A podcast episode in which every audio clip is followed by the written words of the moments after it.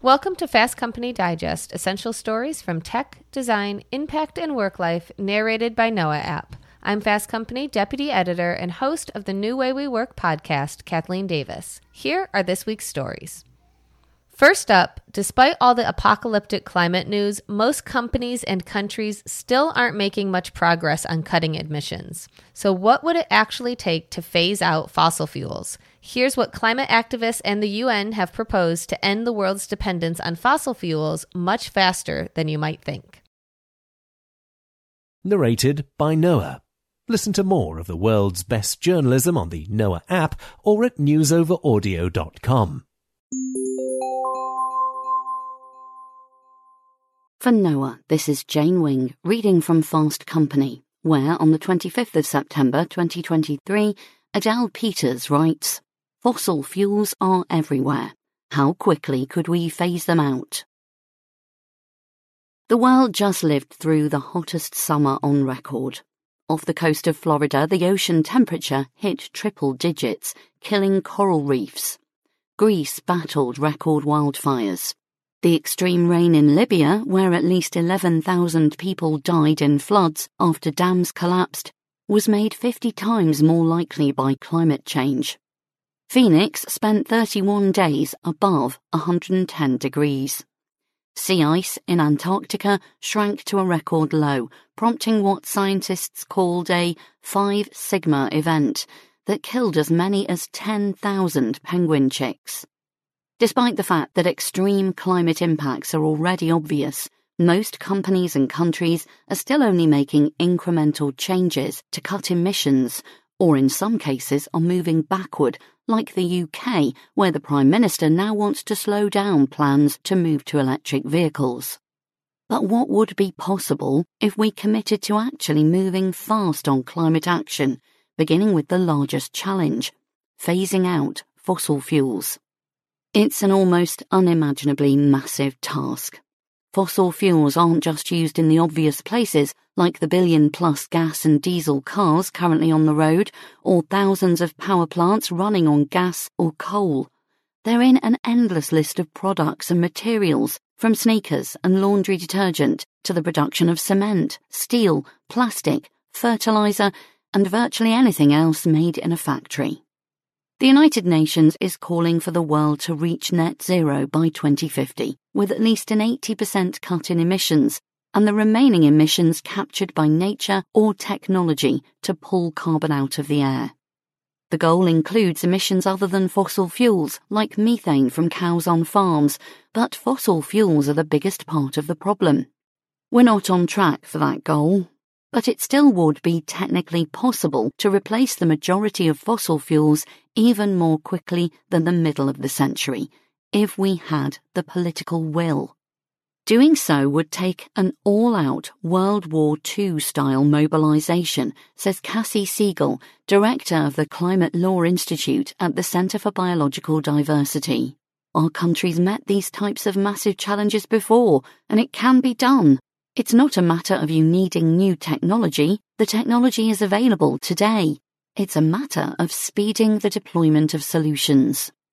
Mark Jacobson, a Stanford professor who studied what it would take to transition to 100% clean energy in 145 countries, including by using renewable electricity and electrifying buildings, transportation, and industry, argues that from a technical and economic point of view, it would be possible to make most of the changes by the end of the decade.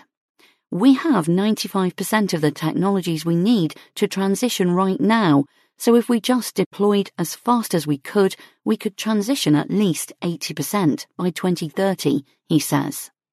The changes we need to make include scaling up renewable electricity and battery storage, moving to heat pumps and electric appliances in buildings, switching to electric vehicles, and using electric arc furnaces or green hydrogen at factories. In terms of what can be done, it's right there in front of us, Jacobson says. Even the hardest to decarbonise industries are finding new solutions. This summer, the shipping giant Maersk rolled out a cargo ship that runs on green methanol that can be made from food waste. As recently as 2020, the shipping industry only aimed to cut its emissions in half by 2050. When the International Shipping Organization met in 2023, it agreed to aim for net zero instead. Maersk plans to reach net zero even sooner, by 2045. That's because so many new innovations in the shipping industry have emerged in the last five years, says Ryan Panchadsaram, an advisor at Kleiner Perkins and co-author of Speed and Scale, an action plan for solving our climate crisis now. The same thing is happening in other industries. In Sweden, a green steel factory is beginning to use hydrogen to make steel instead of fossil fuels. A group of global steel buyers also recently committed to buy 2 million tons of near zero emissions steel to help push other steel manufacturers to make the switch. A long list of startups are working on ways to decarbonize cement, another major source of global emissions, in ways that can compete in cost with traditional cement. Startups like Solugen are finding new ways to make chemicals without fossil fuels. Electric and hydrogen electric airplanes are getting close to commercialization for short flights. One of the most challenging transitions will be long distance flight, though hydrogen fuel cell planes or sustainable aviation fuel made from captured CO2 could fill that gap and the pandemic demonstrated that it's possible to replace business trips with video conferencing in the middle of an emergency, like, say, a climate crisis that threatens civilization. Jacobson argues that from a technical standpoint, it's theoretically possible to move to 100% clean energy as soon as 2035. The biggest roadblock to the transition, unsurprisingly, is the fossil fuel companies. What's really holding us back is that oil and gas companies are not reinventing themselves as energy companies, Panchadsaram says. And as long as that happens, there is a very strong financial motive to prolong the transition. Fossil fuel companies had an opportunity after making record profits in 2022 to invest in clean energy. Instead, they gave the money to shareholders and doubled down on oil and gas. Governments also still heavily subsidise fossil fuels, even while they talk about climate action. The fossil industry is also holding back renewable energy companies from growing as quickly as they could. Renewable companies have the capacity as an industry to triple renewable energy production in the next seven years, says Catherine Abreu, founder and director of the non-profit Destination Zero. The main thing standing in their way is they don't have the enabling policy to do it on the ground, in country. And a big part of why that is, is because of the way the fossil fuel industry has rigged the regulatory and permitting system. In Canada's Alberta province, where the oil and gas industry has a strong presence, the government has currently paused approvals on new solar projects. Lawmakers in Texas are considering a similar ban as the fossil fuel industry is getting behind politicians and regulators to make sure that they shut down their competitors, Abreu says. In the US, there are enough renewable energy projects in the pipeline to meet 2030 climate goals, but the incredibly slow pace of permitting means those projects aren't getting built quickly enough. New grid infrastructure also needs to be built, but that's possible too, as China has already shown by quickly adding high voltage transmission lines across a sprawling country. In some developing countries with little infrastructure, the challenge is less about transitioning from fossil fuels and more about building new clean energy systems from scratch. The thing that enables that is finance, says Abreu. The political will of governments to make the transition to reality has to be paired with money on the table to allow for every country around the world to move away from fossil fuel dependence within the same time frame.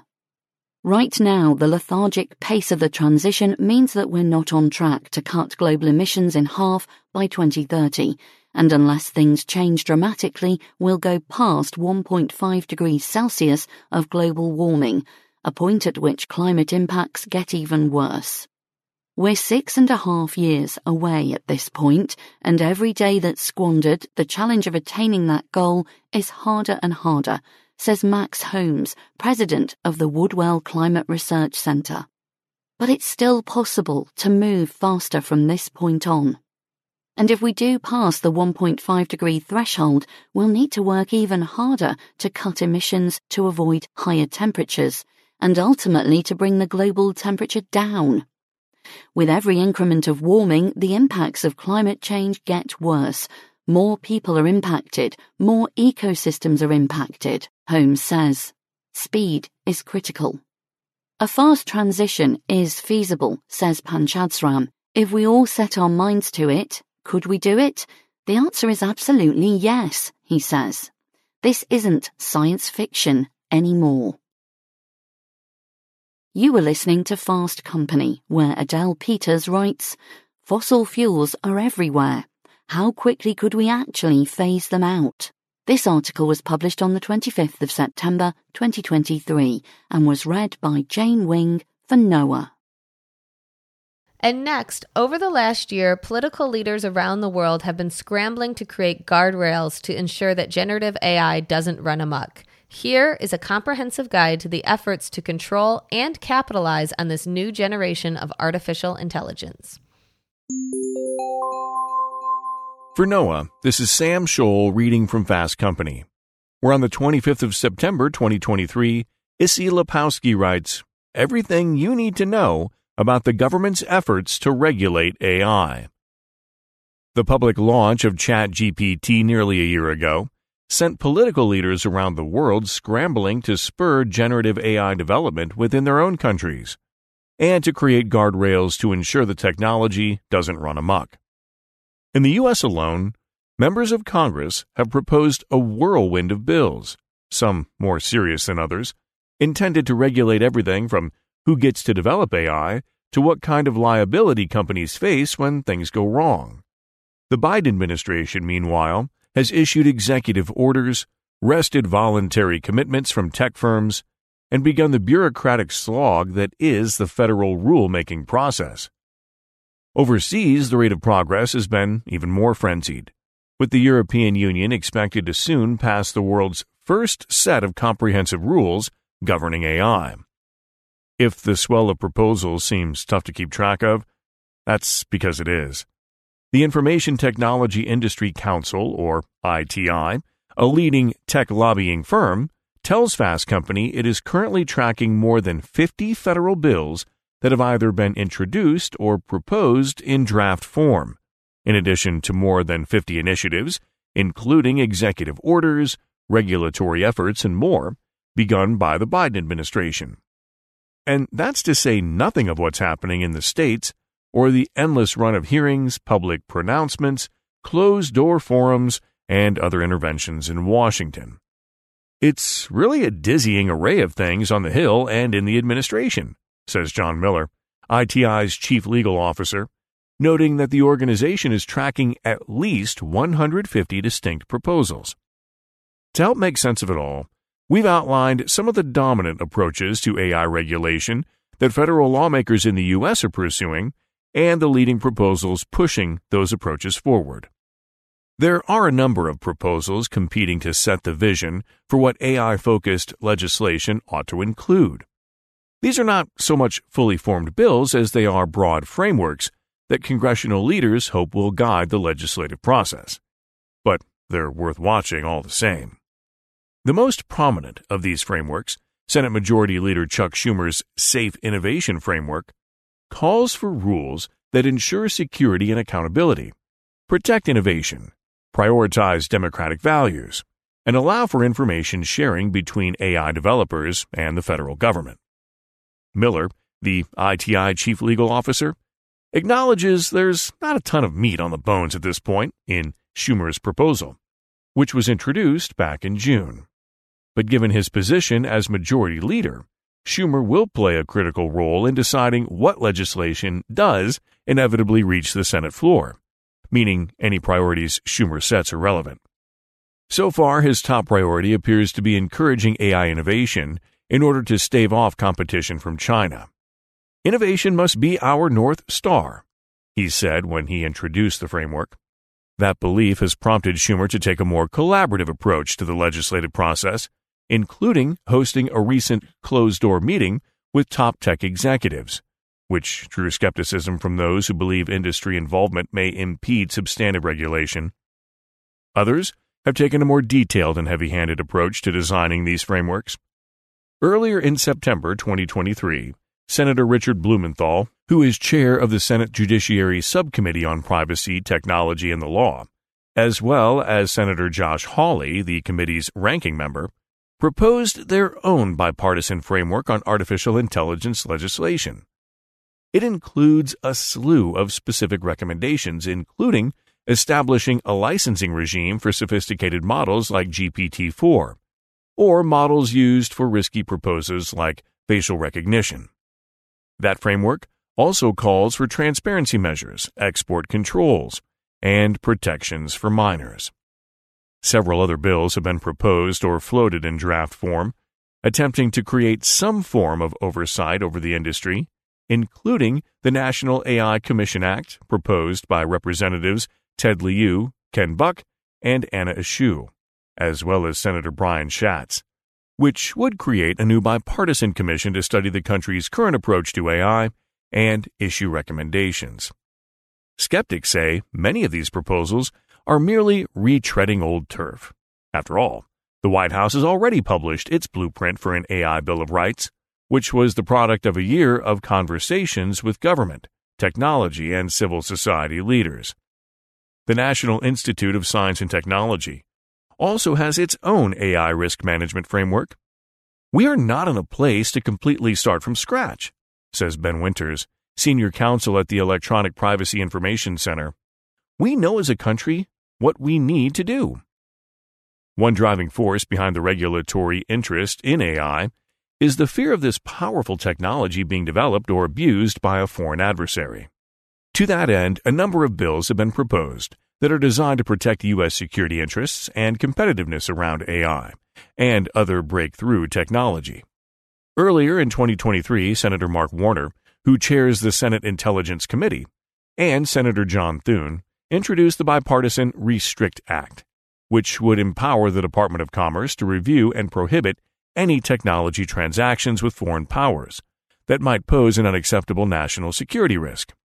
While the bill's announcement focused on TikTok, Miller of ITI says it could just as easily apply to AI tools and systems. Warner also joined with Senators Michael Bennet and Todd Young on the Global Technology Leadership Act, a bipartisan bill that would create a new Office of Global Competition Analysis that assesses which technologies matter most to national security and how U.S. capacity stacks up. Meanwhile, the bipartisan bicameral Create AI Act would establish shared computational resources for researchers and students who might not have access to the computing power needed to train large AI models. The goal is to democratize access to AI development to give developers in the U.S. an edge. Section 230 created the Internet as we know it. It's the law that both ensures tech platforms won't be liable for the content that their users post and protects platforms' ability to moderate content as they see fit. But while Section 230 shields platforms from being held accountable for third party content, the question of whether Section 230 would also protect a company like OpenAI from being sued for something that ChatGPT writes is a different one altogether. After all, ChatGPT is generating that content all on its own. OpenAI's CEO Sam Altman, for one, has already said that Section 230 is not the right framework for AI and many experts agree Section 230 would not apply to a tool like ChatGPT. But Senators Blumenthal and Hawley want to leave nothing to chance. In their No Section 230 Immunity for AI Act, introduced in June, the lawmakers propose amending Section 230 to explicitly strip immunity from AI companies in claims regarding the use of generative AI. Several bills have emerged, taking aim at the issue of transparency in AI. Though they take different forms, they would all impose some sort of disclosure requirements about when AI systems are being used in certain ways. For instance, Senator Gary Peters, chair of the Homeland Security and Governmental Affairs Committee, introduced the TAG Act, which would require more disclosures when people are interacting with automated systems run by government agencies. It would also create a government appeals process for people when they've been on the wrong end of a critical decision made by AI systems. A month earlier, Representative Yvette Clarke introduced the Real Political Ads Act, which would expand disclosure requirements for political ads to include information about when ads use AI generated videos or images. Lately, some lawmakers have gone even farther than that. Earlier in September 2023, a bipartisan group of senators introduced legislation that would prohibit the use of AI to create deceptive audio, images, or video of candidates for election ads altogether. Outside of Congress, federal agencies are also hard at work applying existing regulations to new AI technology. The Federal Trade Commission, Consumer Financial Protection Bureau, Department of Justice, and the Equal Employment Opportunity Commission issued a joint statement earlier in 2023, announcing their intention to use their existing authorities to protect individuals' rights, regardless of whether legal violations occur through traditional means or advanced technologies. The FTC has already opened an investigation into OpenAI to find out if it has engaged in unfair or deceptive practices that may have caused harm to consumers. The National Telecommunications and Information Administration, meanwhile, asked for comments earlier in 2023 on what AI rules it could implement on its own without new legislation. At the same time these proposals are swirling around D.C., the White House has already secured a number of voluntary safety commitments from leading tech companies, including Anthropic, Google, Adobe, IBM, OpenAI, and others. The commitments range from agreeing to submit their systems to internal and external security screenings to vowing to develop tools to identify when content is AI generated. Such promises are encouraging, but they also rely on companies' self regulation. To truly hold these companies to those commitments, it will take the force of law. For now, that's still a work in progress. You are listening to Fast Company, where Issie Lapowsky writes everything you need to know about the government's efforts to regulate AI. This article was published on the 25th of September 2023 and was read by Sam Scholl for Noa.